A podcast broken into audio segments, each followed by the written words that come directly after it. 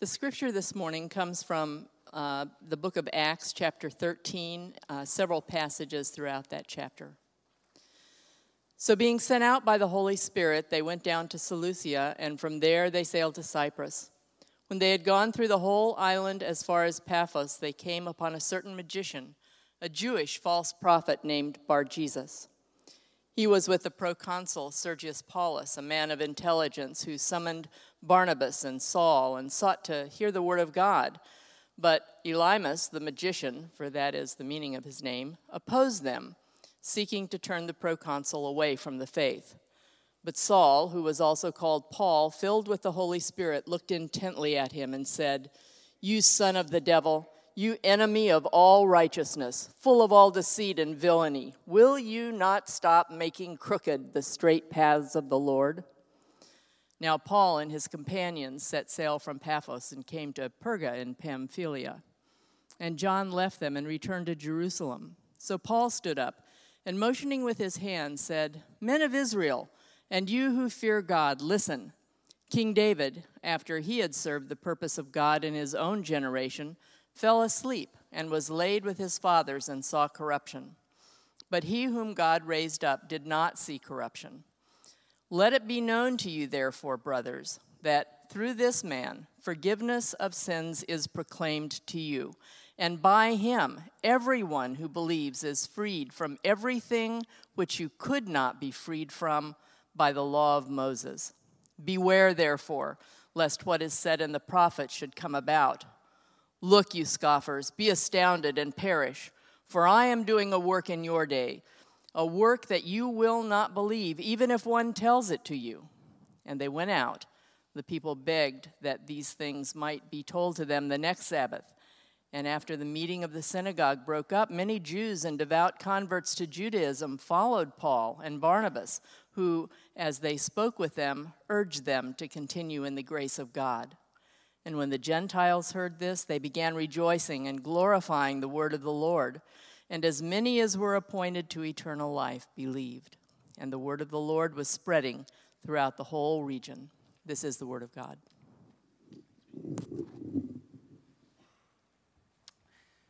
Amen. Thank you, Susan. Good morning. It's good to see so many of you this morning. Uh, welcome to worship at 10 o'clock. Uh, I did want to I did want to offer a couple of comments on uh, just kind of the events of the past week, if you don't mind uh, as to why, you know, for many of you, you know, we were, we were uh, planning to be back in two services this morning. Obviously, we're not. And then we, we did the inconceivable, and, and not only did we change that up on you, but we switched the time up on you at the same time. So the first thing I want to do is say thank you. Thank you for all those who helped. Um, our elders met this week, very last minute with me. Our staff, somehow David got signs out in front of the church. We'd made this decision on Wednesday, and there were signs out there by Friday.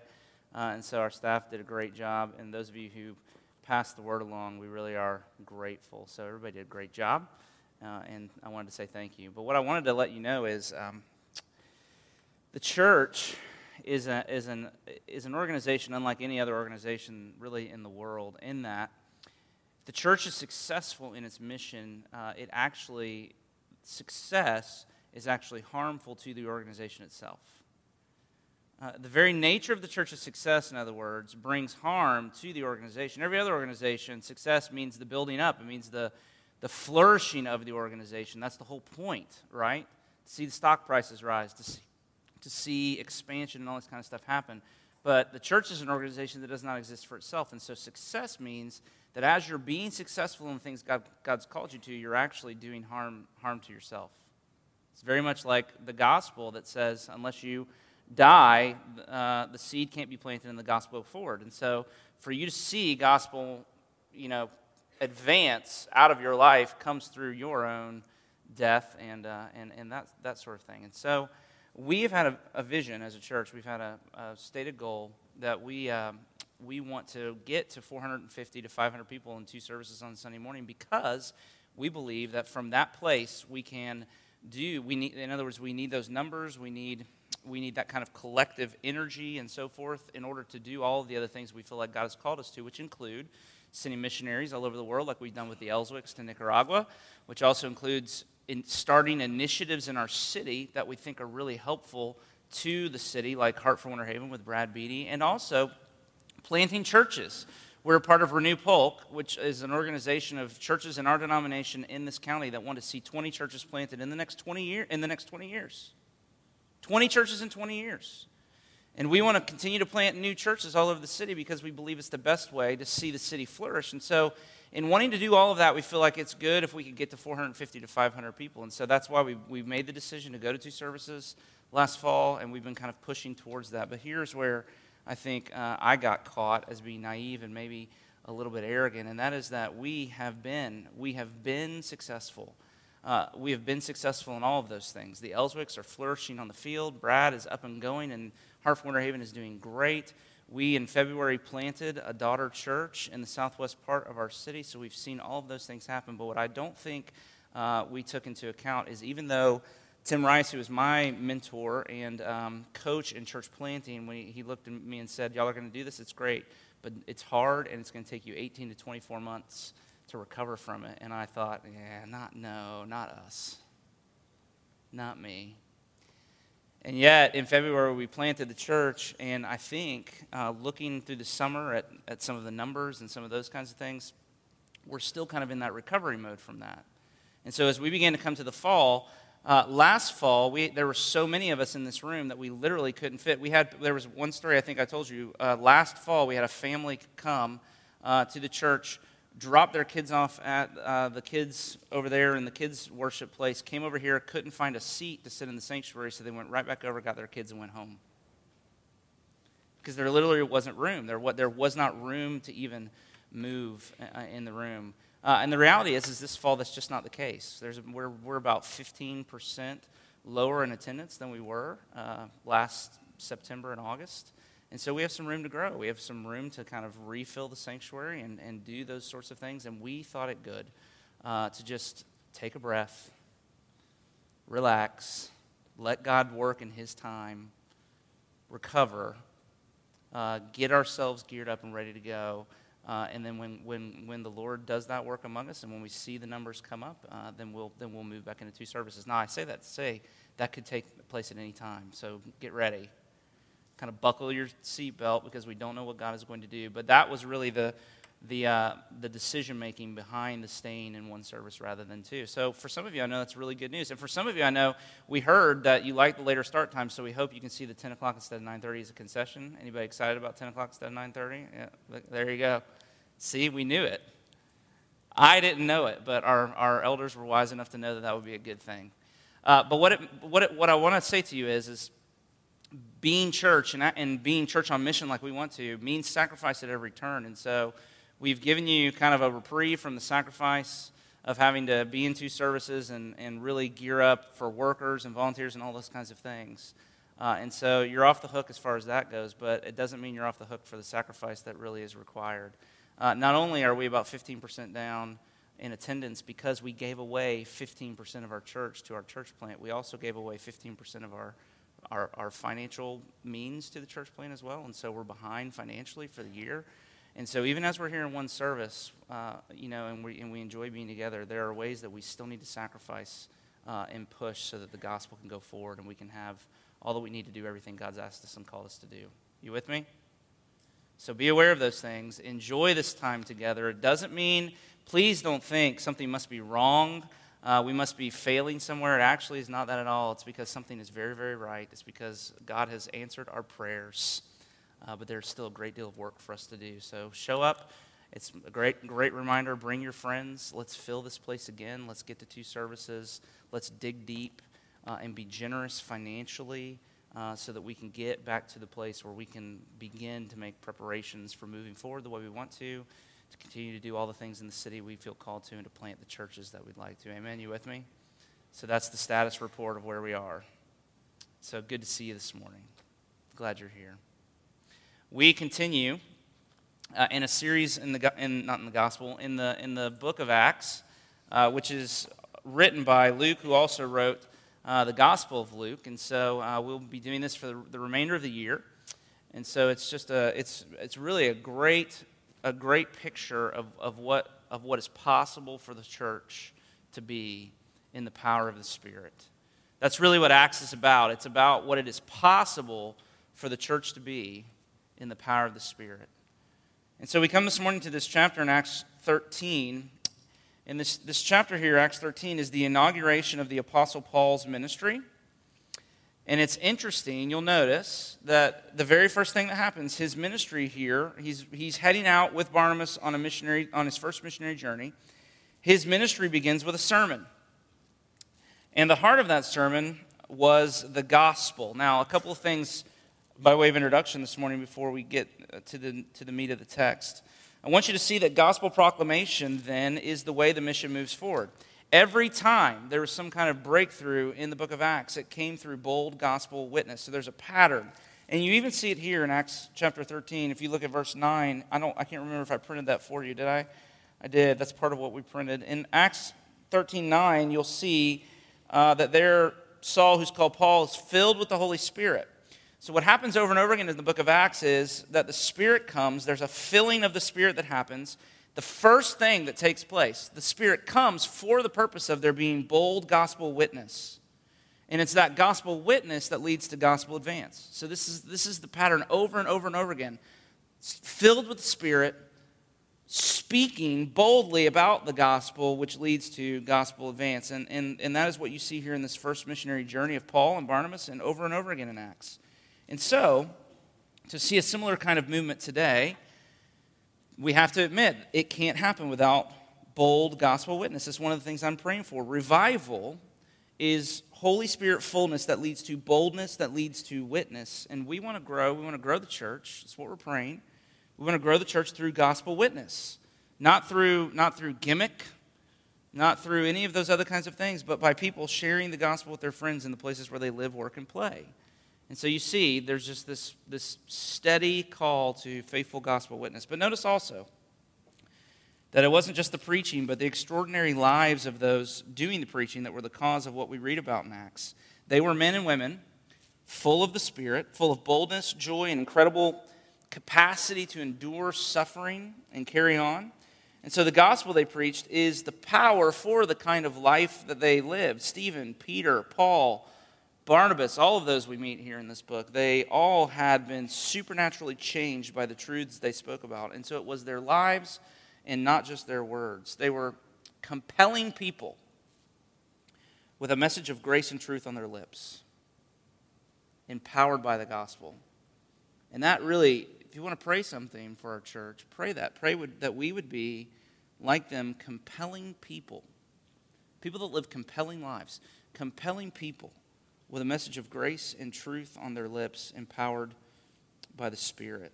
And so, this text is all about the gospel. Now, there's a temptation. And the temptation, I think, this morning, I felt it anyway in my preparation, is to say, you know, don't we talk about the gospel enough?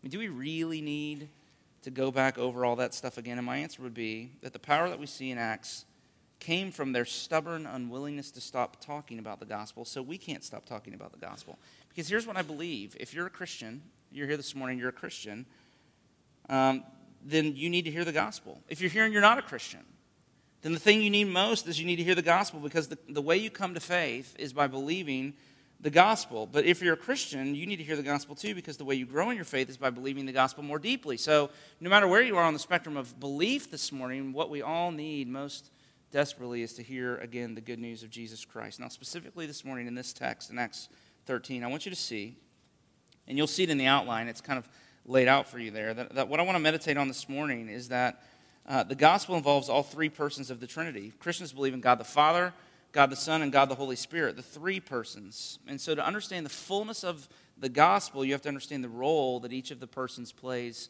in the message and, and in the, the doing of salvation. So that's what you see in our, our outline. So we're going to look first uh, and see the heart of God the Father in purposing salvation.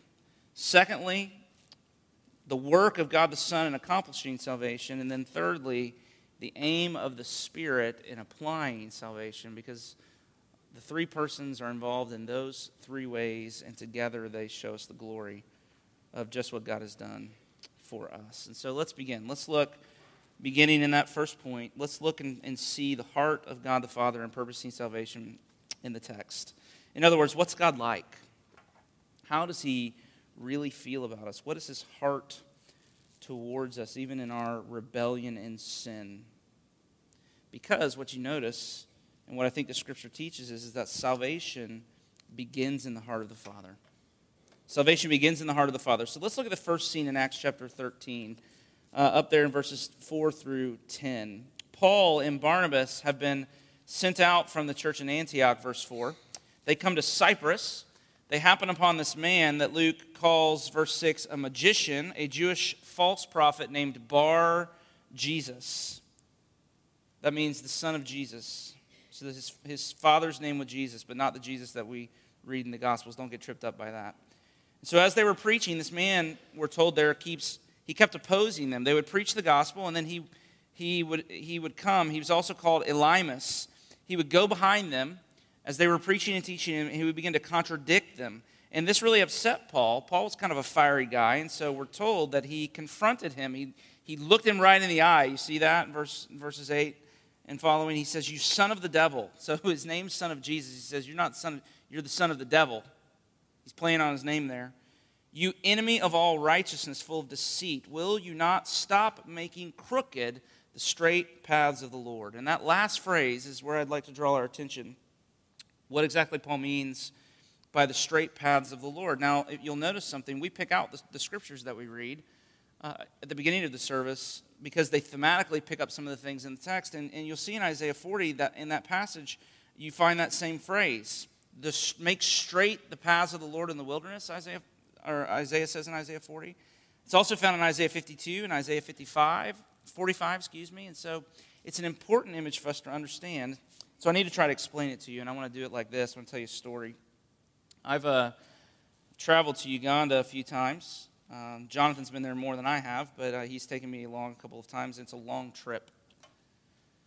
And when I say long trip, I mean usually from New York City to Dubai, and then because of the layover and the switch, you have to spend the night in Dubai, then to Addis Ababa, and then on eventually to Entebbe. And by the time you get there, if you've ever done a trip like that, uh, hours and hours, days, literally. By the time you get there, you're exhausted. You're ready for a shower and a bed. But the hardest part of a trip like that is uh, when you land, uh, your trip's not over. The hardest part is still in front of you because you land in Entebbe, and then the place where we where we go, or where our missionaries are, still about five hours outside of the city. Uh, or you know five to eight hours, something like that. And it, uh, it's not really all that far. It's only about 150 miles. So if you imagine from here to St. Augustine, something like that. But, uh, you know, it takes two hours and a little bit more for us to get there. But uh, the first time I landed in Uganda, it took about six and a half or seven hours to get up uh, from Entebbe to Mbale because, you know, if you've never been to the third world, the roads aren't exactly that great.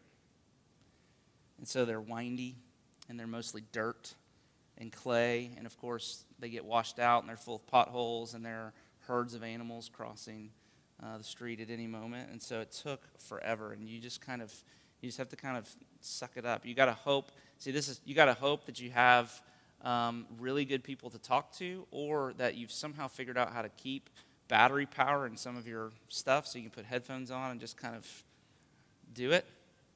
Whatever, you know, whatever you have to do to endure. So, so uh, the second time I went, I was really dreading that part of the trip. We got out, we got off of the plane, you know, and I was geared up for this. We headed out of the city, and all of a sudden, it had been a few years since I'd been there, and all of a sudden, we're driving on this wide, smooth, paved road, just cruising along. And I, it was obvious they'd been working hard to replace the old windy dirt road with this wide, wonderful, what would be the equivalent of an interstate highway. It was so out of place. And so I asked the guys who picked me up from the airport, What is this? I mean, why have they made this nice new road? And their answer, just like that, it was so great. They said, The queen is coming. The queen, it's the queen's highway, they said. It's the first time the queen had visited, and I don't remember, 20 years, 25, 30 years. And so now every time I read, make straight in the desert a highway for our God, and the uneven ground shall become level, Isaiah says, I think of that road in Uganda, and it helps me make sense of what the Bible's trying to say. I think.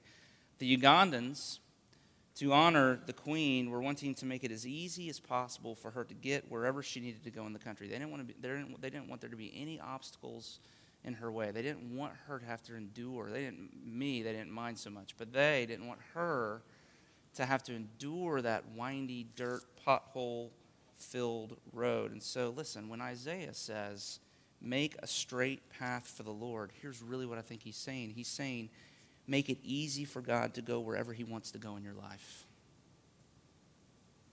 Make it easy for him to get wherever he wants to get. Don't block off parts of your life. Don't, don't create obstacles. Don't put any obstacle in his way. Make yourself absolutely as accessible to him as you can in every way. Give him a straight, give him a straight shot into the most hidden, intimate parts of your heart. And I thought, what would a similar idiom that we use uh, in our in our day would be? Uh, we say maybe I, I don't think this is just a Southern thing, but we say make a beeline. You with me? I'm gonna make a beeline. You know, I that I didn't like I didn't like one of the songs Terry sings. I'm gonna make a beeline to him right after the service. Right? Of course, you'd never do that. Or as soon as school is out on the last day, I'm gonna make a beeline for home. It means it means to take a direct route. It means wherever you're going, you can't get there fast enough. You, there's everything else fades, and you have one. I mean, you just directly move right towards whatever you're you're headed for. That would be a really good translation. So in Isaiah 40, in Isaiah 40, the prophet says, "Make straight paths for the Lord." In other words, remove every obstacle. Make it easy for him to go wherever he wants to go in your life. It's, it's the right image for Paul in what he's saying here in Acts 13, but it's the wrong usage because here's the amazing thing. I really think uh, Paul has in mind Isaiah 42 here because in Isaiah 42, in Isaiah 40, we're the ones making straight paths. In Isaiah 42, God is the one making straight paths. He is the one removing every obstacle. And this is where we see his heart to save. God doesn't want it to be hard for those who are seeking him to find him. We're told he'll cut through mountains. He'll move around whatever dirt he has to. He doesn't want you to have to follow, you know, to pull out your GPS and, and drive down some out of the way dirt road in the middle of the woods. He, he sees the sadness and the brokenness of the world and how sin is ruining our lives, and he's angry at sin, but he's merciful towards sinners, and he longs with all of his heart to forgive and to redeem. That's what he's like. That's what's in his heart. And he doesn't like it when people, whether we do inadvertently or other people do to us, when we start putting obstacles in the way of people coming to know his love and grace. He doesn't like that. But this, that, that is exactly what this man, Elymas, is doing. He's, He's making the, the, what, the straight paths of the Lord crooked. He's putting obstacles in people's way. He's taking the simple message of the gospel and convoluting it to try to confuse. Right? What is true of God? He's a God of grace and love, and He loves to save and to redeem. He's a good, good Father. The song, you know that song. I thought about that song this morning. He's a good, good father. That's who he is. And we're loved by him. That's who we are. That's the truth. That is the straight path of the Lord. And, and if you come to him for mercy, no matter who you are or what you've done, you're welcome. His arms are open wide to you. The gospel, hear me, the gospel is a super highway for the biggest sinners to come to know his forgiveness and love. Right? I mean, the gospel is a super highway for the biggest sinners to come to know his forgiveness and love. But here comes Elymas's whisper. That, that isn't, I don't know. That, that, that, can't, that, can't be, that can't be right. I don't, I don't think it works that way. I, I, I'm not sure God's really like that. You see, Elymas's crooked path was something like this, I think. It was contradicting that, you know, what I've been saying. It's something like, well, you know, I, I think God is distant. He's harsh. He's probably angry with you. And so you better do all that you can to, to appease him. And if you do it right, you can probably strike some kind of bargain with him and talk him into giving him what you need. Maybe you can wrestle it out of his, his hands, something like that. We're told that he was a magician.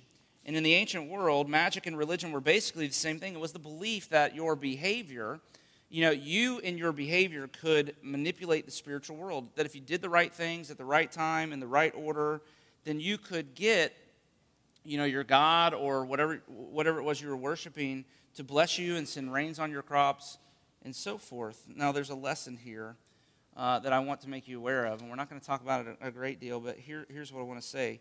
Sometimes the most crooked path that you can follow in seeking God is the path of religion and works righteousness. Sometimes the most crooked path is the path inside the church when the gospel is being distorted. You know what I mean by that? Something like, well, God will love you if. If you clean yourself up first, if you believe like we do, if if you follow all the rules. But what we're told very clearly here in Acts 13 is that Paul and Barnabas were preaching grace, not religion, grace. Look down at the end of the chapter to verse 43.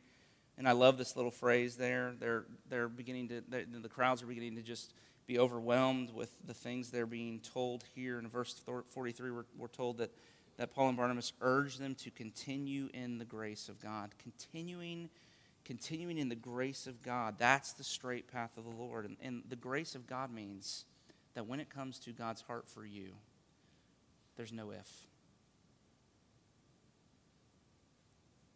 So, do you see the heart of the Father? Salvation begins in the heart of the Father. But secondly, it's accomplished by the work of the Son. So Jesus was sent by the Father to carry out the desires of his heart. That's what we learn uh, from the Bible. So, what is the work that Jesus came to do for us? And this is what Paul's sermon is really about. So, let's keep going into this, into this second point. And I want you to see that the best way to answer the question in talking about the work of the Son now is, is to begin with verses 38 and 39. So, if you look there, this is a summary of the entire sermon.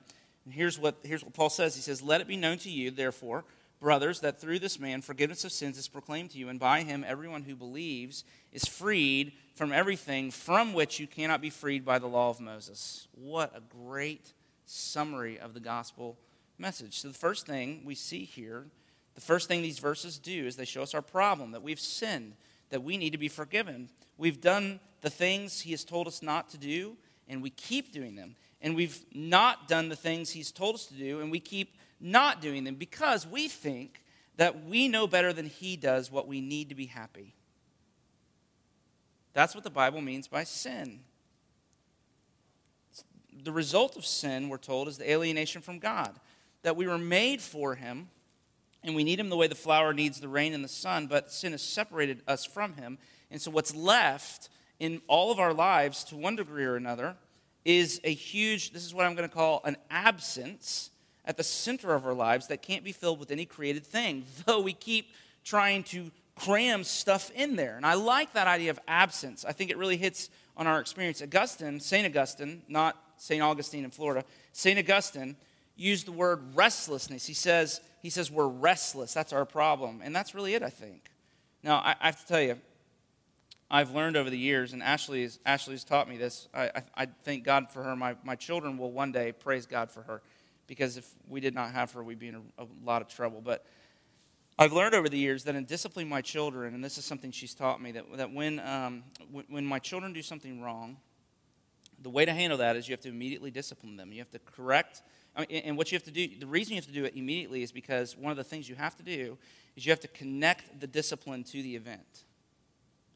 And then, once you've done the discipline, it's over. You see that?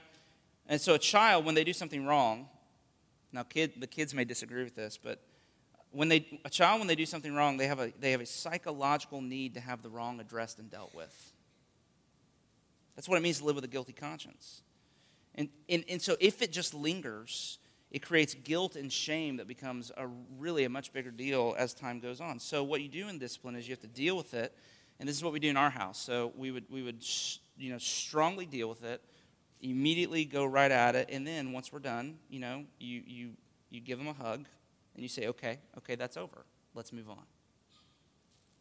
And I use that analogy because I think that's where a lot of us are. We, we know we've sinned, we feel guilt and shame, and, and, and it's just for many of us hanging out there, so we're not sure uh, what to do with it, and we're not sure where we stand with God. And when you begin to wake up spiritually, you experience that being unsure as restlessness, as as absence, I think. And, and so the text shows us this problem. It also provides a warning. What do you do with this restlessness? See, I mean, most people, when they feel this way, what they do, it's very clear here, is they turn to the law. And so when you start to feel like you're a bad person or that you've been a bad person, the most natural thing to do is to try to change and become a good person and then do enough good that it will make up for all the bad. And that's what Paul says in Galatians 2. It's why we picked that passage when he describes the person who's seeking to be justified by the works of the law, Galatians 2:16. That word freed there in those verses we read in Acts 13 is the same word as that word justified in Galatians 2, and it means to be right. The Bible says that we all have a sense that we're not right. We want to be right, so what we do is we turn to the law and we try to get right by doing right, but that's all wrong. John Calvin, the Swiss reformer, made the observation that the law was never meant to be a means to righteousness. Instead, these were his words. He says, The law shuts all men up under accusation, and instead of giving, it takes away righteousness. So don't look to the law for righteousness, Calvin says. That's not what it's for. The law is designed to do something entirely different. It's designed to take away righteousness, not give it. Now, what does he mean? Well, think about the sixth commandment you shall not murder. Now, you could look at that. I think, I hope, anyway, most of us in the room could look at that and say, well, I'm good there. I've never killed anybody, so check that one off the box. Check that, you know, check that box off the list. But that's not the way it's supposed to work. In Matthew's gospel, Jesus says, You've heard it say, you know this, right? You shall not murder. What's he going to do? But I, I say, listen to this. Everyone that is angry with his brother will be liable to judgment, and whoever insults his brother and whoever says, You fool, will be liable to the hell of fire. So, what Jesus is doing is he's showing us the way the law is really supposed to work. That rule, do not murder, it's not there so that you can check it off the list. It's there so that you can do a check of your heart. You can say, What's in my heart? Is there anger there? Do I speak harshly to other people? See, see, the law doesn't give righteousness, it takes it away. It makes you feel worse about yourself. That's the purpose, so that you'll give up and stop trying to get right by doing right. That's not the way. The law doesn't have the power to make you right because while it can help you change your behavior outwardly, to a degree, it can't get into your heart, and so it might motivate you enough to not murder for fear of punishment, but it can't stop you from hating people and being angry with them. I mean, just, just think. I mean, how silly is this? Can you imagine if we passed a law that made it illegal to be impatient? what if we threw people into jail for being joyless? I'm in trouble. Life sentence. You with me? Do you see what I'm, you see? You see what I'm saying? And so then what's the solution? What do you do with your guilt? Well, the irony is, is that the only way to really have your guilt, guilt dealt with is you have to admit it. You have to be honest about it. You have to stop trying to solve the problem on your own. That's repentance. You have to look to Jesus for the solution. That's faith. And that's the moment when you find forgiveness and freedom. Look at the verse again. If you come to Jesus Christ, you can be freed from everything from which you cannot be freed by the law of Moses. The gospel succeeds where the law fails. If you were to walk into a synagogue, at the very front of the room, in the very center, would be a huge depiction of the Ten Commandments. Because Judaism teaches that the solution to your badness is your goodness. But at the front of our sanctuary is a cross. Now it's hidden. There is one up there. We have to figure out how to move the screen so we can have the cross on display as it should be. But at the front of our sanctuary is a cross because Christianity teaches that the solution to our badness is not our doing, but the Savior's doing. Now, back up in verse 28, Paul made the point that Jesus' accusers could find in him no guilt worthy of death. It's an interesting, it's an interesting observation there in verse 28. He didn't point that out to make the Jewish leaders look bad. That was not his reason. He's doing theology there. He's saying Jesus didn't die because he was guilty, he didn't die for his sins. And of course, if Jesus didn't die for his sins, then why did he die? It must be that he died for our sins. He took our curse upon himself. By dying, the death that we should have died, and by living the life that we should have lived, He can give us a rightness that goes beyond anything the law can give. So the solution to our badness is His goodness. His goodness, not ours. But listen, it gets even better than that. Can you imagine that? Because there's a second part of the gospel. Our problem is not just that we are guilty and we need to be forgiven and made right. But did you notice, as we read, that there's a word that keeps coming up over and over? If you go back, you'll see it over and over and over again, Paul starts to talk about the word corruption. He just says it over and over. So, not just guilt, but we're also, and here's the word I want to use the problem at the center of our life is not just guilt, but also that we have to deal with a great, a great deal of loss. And that's the word I want to use. The Catechism uses the word ruin. I actually like the word loss better. Life is full of loss.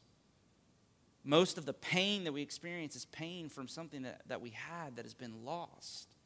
Sin has stolen so much from us, and that, that, is, that is very, very painful.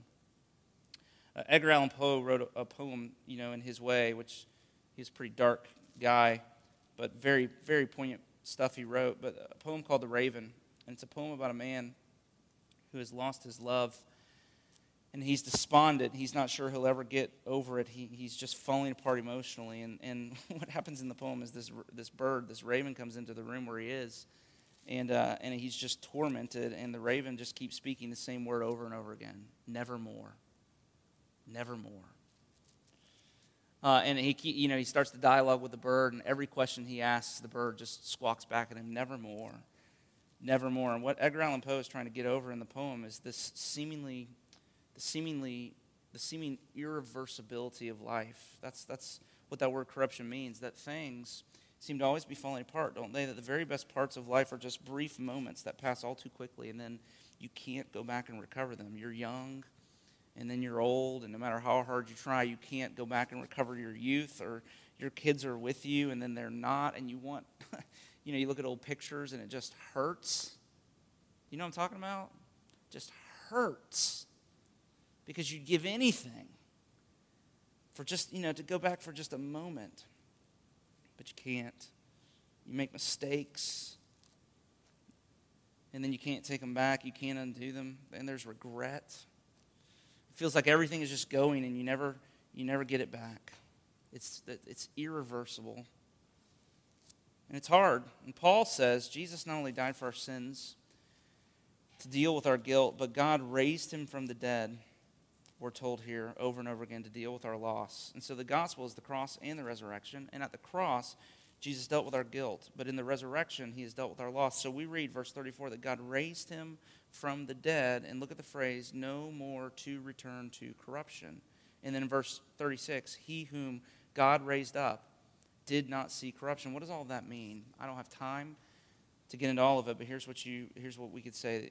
Christianity the good news, the gospel of the good news of Christianity is that Jesus doesn't just offer us a consolation for all the loss we've experienced. The resurrection offers so much more than that. Not just consolation, the resurrection actually offers the restoration of all we've lost.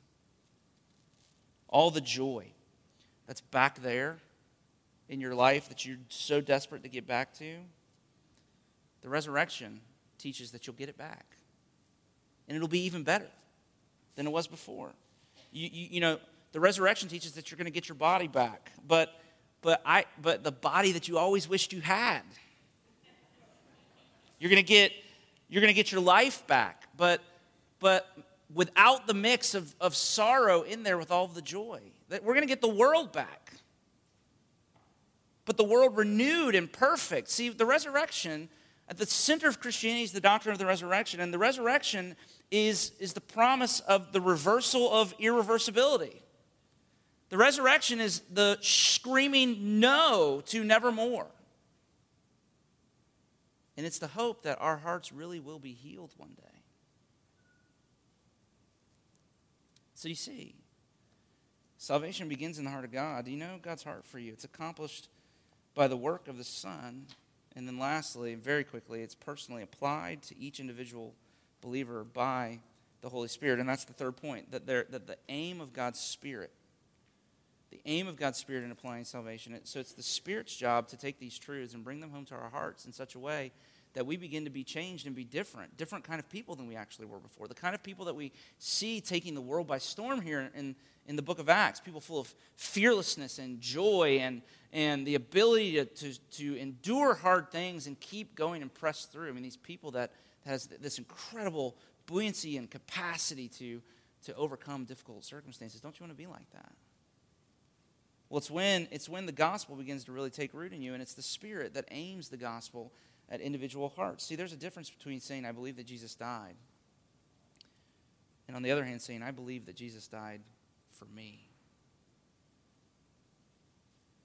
There's a difference between hearing the gospel and saying, well, man, that, that sounds pretty good, and hearing it, and as we read in the text in verse 48, rejoicing and glorifying in the word of the Lord, right? Isn't that, isn't that what, what you see? You know, I'm faced with this reality every week. It doesn't matter how well I communicate from this stage unless the Holy Spirit supernaturally communicates the gospel to the heart. Thomas Watson, the old Puritan, said that the preacher blows a trumpet in the ear, but the Spirit opens the heart. And so it's the Spirit's job to take the truth of the gospel and to make it real to the heart, to bring it home to the heart. We can't do it. It's, it's, a work that must be done to us. The Spirit must come. And so we should, I mean, we meet before every service every week, and that's what we pray. We, your, your pastors and your elders and your leaders, we pray, oh God, open hearts, open our hearts, bring the Spirit to bear upon our hearts because we, you know, we need you to come and do something or else we're, we're lost. And that's what we read. It's why we read here in verse 48 that as Paul and Barnabas go out preaching and the Gentiles begin to believe, they, they, they begin to rejoice and they're glorifying the word of the Lord. And then in verse 48, we read, And as many as were appointed to eternal life believe. Now, notice, it does not say, As many as believed were appointed to eternal life. It says, As many as were appointed to eternal life believe. Not to trip people up. And what does it mean? Well, there's a theological debate to be had here. I'm not interested in that. Not here, not now. We can talk about that some other time. You can call me and we can discuss it individually. What I am interested in is how how we apply that phrase there in that verse to our hearts. And here's the way we do it, I think, in two ways. First, first what, it, what, that, what that little phrase there at the end of verse 48 means is it means that salvation is what God does, it's all Him, we do nothing. And the very reaching out to take a hold of what He has done for us is also what He has done for us. Faith, which is the reaching out of the soul to take a hold of Christ in His work to save us, is a part of His work to save us. And so, if you're a Christian, Jesus has not only done work for you, but he's also done work in you. His grace is both the accomplishing of the work that you need for him to do and the applying supernaturally of that work to your heart so that you come to really believe it and understand it and know it and cherish it and delight in it. But then there's another thing that I think the verse means, and it's just this that God's love is always specific. It searches out, it seeks individuals. God doesn't just love in general, He loves specifically. We're told in the Bible that there's a book in heaven, and in that book is written all the names of those He loves. And that's what that word appointed means. God doesn't just love, He sets His love on individuals. He loves deliberately, specifically, eternally, unchangeably. See, it's one thing. It's one thing to know that God loves in theory, generally. Yeah, I mean, I get that. It's another thing for somebody to be able to say, He loves me. Jesus loves me, this I know. The me that I am, in all of my awkwardness, He, he loves me. Not the me that He wants me to be, not the me I, the me that I am. He loves me. See, that's the difference. And that's where the bold witness and the joy and the power you see in Acts come from, because you see the people. The people who know that, who really know that, who've had the Spirit so work in their heart that they've become convinced of that, it's their names that are written in heaven's book. It's their names that are written in heaven's book. But that's the work we need Him to do in us even today. And so let's pray, can we? So, Father, as we come now to sing these last few songs together, we do pray that you would so work by the Spirit that you would not leave us to wonder this morning in the uh, you know as the service comes to a close. I wonder i wonder if he's talking about me. Could it be that god that god loves me? Could it be that he has broken through every obstacle? He has ripped right through mountains to get to me could that be true? It's the question of every single one of our hearts. It's what keeps us paralyzed by fear and anxiety and, and worry and fretting. It's what causes us to look back so longingly and not look forward to the promise of what's coming. It's what, it's what keeps us living such small, safe lives and not, not bold lives of witness for your glory and for your kingdom. And so, would you come? Holy Spirit, in these moments? And would you do, I can't even explain the work, but would you do a work to where it would come over us in a way we can't even articulate or understand?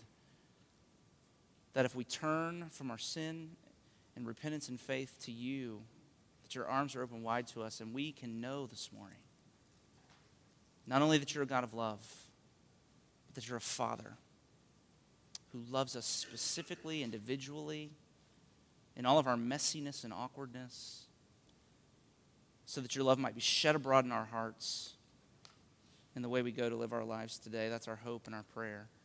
And so we pray it in Jesus' name. Amen. Amen. No matter where you are on the spectrum of faith, know that the labor before you as you go this week is just exactly what we read in the text that you uh, labor to continue in the grace of God. And so let this benediction uh, help with that because here again is the expression of his heart for you that as you go, uh, he promises to go with you, uh, to pour out his love and, and blessing and, and profound abundance upon you. And so go and labor to continue in his grace uh, with these words ringing uh, in your ears. May the Lord bless you and keep you. May the Lord make his face shine upon you, be gracious to you. May the Lord turn his face towards you and give you his peace, both now and forevermore. Amen. Go in his peace.